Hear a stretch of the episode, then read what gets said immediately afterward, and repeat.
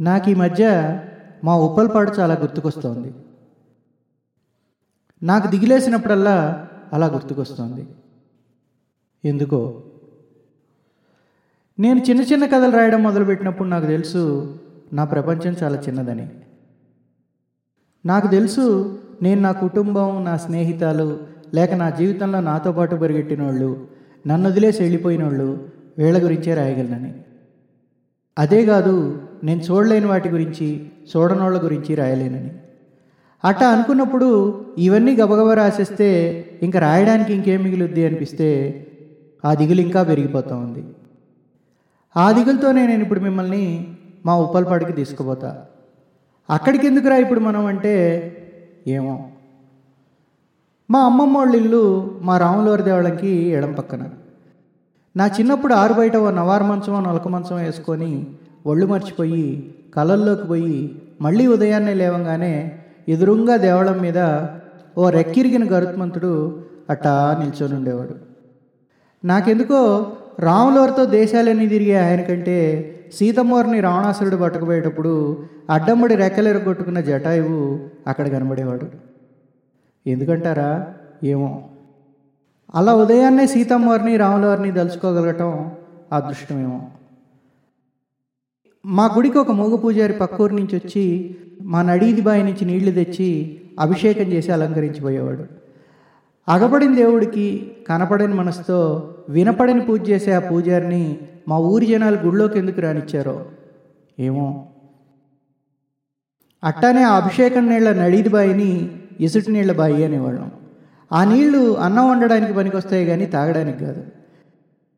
తాగడానికి మళ్ళీ మాకు ఇంకో మంచేళ్ళ బావి ఉండేది. పనికిరాని నీళ్ళు ఎసుటికెందుకు అభిషేకానికి ఎందుకని అడగబాకండి. ఏమో. సాయంత్రాల పూట మాత్రం మా మునవ్వో లేక మా రామాంజవో లేక ఎవరో ఒక ముసలవ్వలు దీపాలు పెట్టేటోళ్ళు గుళ్ళో.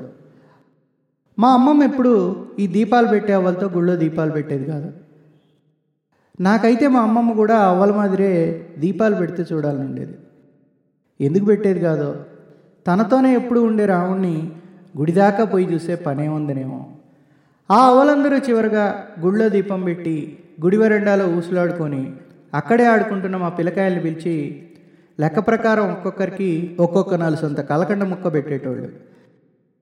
మా స్నేహితులు అప్పుడప్పుడు ఆ అవ్వ వాళ్ళు పెట్టి ఆ నలుసంత కలకండ కోసం సిగ్గు లేకుండా ఆమెను మనం ఆటలు కూడా మానేసేళ్ళు అలా అనేవాళ్ళు. నేను మాత్రం అలా సిగ్గుపడేటోడిని కాదు. పైపెచ్చు మా మురళిగాడంతో మా వంశీగాడంతో కూడా అడిగి తెచ్చుకునేటోడిని. నేను ఎందుకంత ఆశపడేటోడినో నన్ను అడగబాకండి. అట్టాగే ప్రతి శనివారం సాయంత్రం పూట మా మునవ్వ రామాంజవ్వ ఇంకా చాలా అవ్వలు కలిసి హరే రామ హరే రామ రామ రామ హరే హరే హరే కృష్ణ హరే కృష్ణ కృష్ణ కృష్ణ హరే హరే అని భజన చేసేటోళ్ళు. ఆ భజనకు మా మునవ్వ కొడుకైన వెంకన్న డోలు వాయించేవాడు. మా అమ్మమ్మ ఇంట్లో ఉండే నాకు ఆ భజన వింటూ వాళ్ళ మీద ఒక జాలి కలిగేది.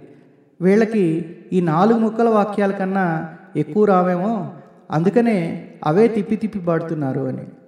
ఎలాగైనా పెద్ద అయిపోయి అర్జెంటుగా వాళ్ళకి మిగిలిన భజన నేర్పించాలని.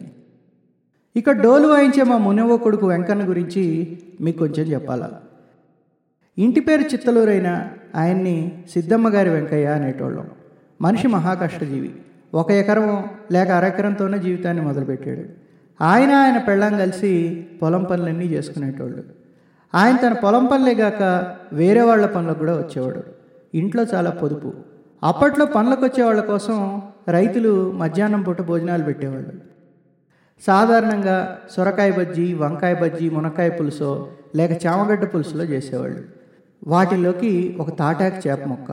ఆ కాంబినేషను ఇక ఎవర్ గ్రీనే ఈయన వడ్డించే వాళ్ళని ఓ అక్క ముద్ద మిగిలింది కాస్త పులుసు పోయక్క అనేటోడు. వాళ్ళు పులుసు పోసాక అక్క పులుసు ఎక్కువైనది కాస్త నాలుగు మెతుకులు ఇదిలించు అనేటోడు. దానిమైన పులుసని ఆ తర్వాత మెతుకులని అట్టా భోజనాల మీద ఆయనకున్న ప్రేమ కడుపారా చూపించుకునేటోడు. వెంకయ్య నీకు రూపాయి ఎక్కువ ఇస్తాం అన్నం మాత్రం ఎక్కువ అడగబాకయ్యా అని మా ఊళ్ళో ఏ రైతు అనలేదు. ఎందుకంటారా? ఏమో. అలా మా ఇంకన్న అరెకరాని ఒకటి చేశాడు. ఆ తర్వాత ఒకటిన్నర రెండు రెండున్నర అలా పదేళ్ళలో పది ఎకరాల ఆశం అయ్యాడు. మేము మా పెద్దమ్మ నమ్మిన పొలాన్ని కూడా ఆయనే కొన్నాడు. పొలాలు కొనేటప్పుడు మా ఊరి నుంచి బస్సులో వస్తూ డబ్బులన్నీ గోతాం సంచిలో వేసుకొచ్చేవాడు పిచ్చోళ్ళ. ఈ పిచ్చోడి మోట్లో ఏముంటుందిలే అని అందరూ అనుకునేటట్టుగా. అంత కష్టజీవికి తన ఎకరాలతో పాటు చక్కెర జబ్బు కూడా బాగా పెరిగిపోయింది. అన్నం అంటే ఆయనకి విపరీతమైన ఇష్టం. కానీ ఏమీ తినలేడు. ఒక్కగానొక్క కొడుకు ఆయనకి. ఆయనకి ఎదురుగా కొడుకు కూర్చొని ఏమన్నా తిన్నా కూడా భరించలేని స్థితికి వచ్చాడు. చక్కెర జబ్బు శరీరంతో పాటు బుద్ధిని కూడా తినేయడం మొదలుపెట్టిందేమో. ఆయన భార్య కొడుకు కోసం రెండు వడలు చేసిన అవి కొంగును కట్టుకొని వచ్చి మా ఇంట్లోనే వాడికి పెట్టుకునేది. వాళ్ళ ఆయనకు కనబడకుండా. జబ్బు ముదిరిపోయి ఆయన పోయేటప్పటికీ కొడుకు పన్నెండు ఎకరాలు ఇచ్చిపోయాడు. ఊరి జనాలు ఇకనన్నా వీళ్ళ కుటుంబం సుఖపడుద్ది అనుకుంటే ఆ వెంకటకృష్ణుడు వాళ్ళ అబ్బ చెవిలో దూరిపోయాడు పిసినారితనంలో. పన్నెండుని ఇరవై ఐదు చేసి మరి. మా మనోవ కొడుకు గురించి రాసి మా రామంజవ కొడుకు గురించి రాయిపోతే ఆవిడ దగ్గర తిన్న కలకండ రుణం తీరదు. ఆవిడ చిన్న కొడుకు పేరు శ్రీహరి. నాకు ఊహ తెలిసేటప్పటికే సేద్యం చేసేవాడు. మా ఊర్లో రైతులు శ్రీహరి దుక్కి దున్నాడా లేదా ఏ విత్తనాలు తెచ్చాడు? ఏ మందులు కొడుతున్నాడు? కలుపులు ఎప్పుడు తీస్తున్నాడు అని అతని వెనకాలనే పోయేటోళ్ళు.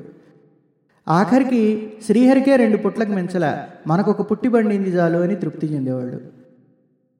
నేను చిన్నప్పుడు కలగనేవాడిని పెద్దయ్యాక నేను కూడా శ్రీహరిలాగా మంచి రైతునవ్వాలని మా అమ్మని అడిగేవాడిని నేనట్టా అవ్వగలనా అని. అమ్మ చెప్పేది కొన్ని లక్షణాలు పుట్టుకతోనే వస్తాయిరా. శ్రీహరి ఐదారేళ్ళప్పటి నుంచే చాలా జాగ్రత్త పరుడు కోళ్ళు పెంచేవాడు వాటి సంరక్షణ చూసుకునేవాడు గుడ్లను జాగ్రత్త పరిచి మీ అమ్మమ్మకే అమ్మేవాడు. ఒక నక్షత్రకుళ్ళ వెనకాలబడి డబ్బులు వసూలు చేసుకునేవాడని. ఇవన్నీ వాళ్ళకి జరుగుబాటు కాదు కాదురా. సేద్యం మీద ఇష్టంతో అని. అలా ప్రతిదీ జాగ్రత్త చేసుకునే శ్రీహరి ఇప్పుడు సేద్యం చేయట్లేదు. కాంట్రాక్ట్లు చేసుకుంటున్నాడు నెల్లూరులో. ఎందుకంటారా? ఏమో.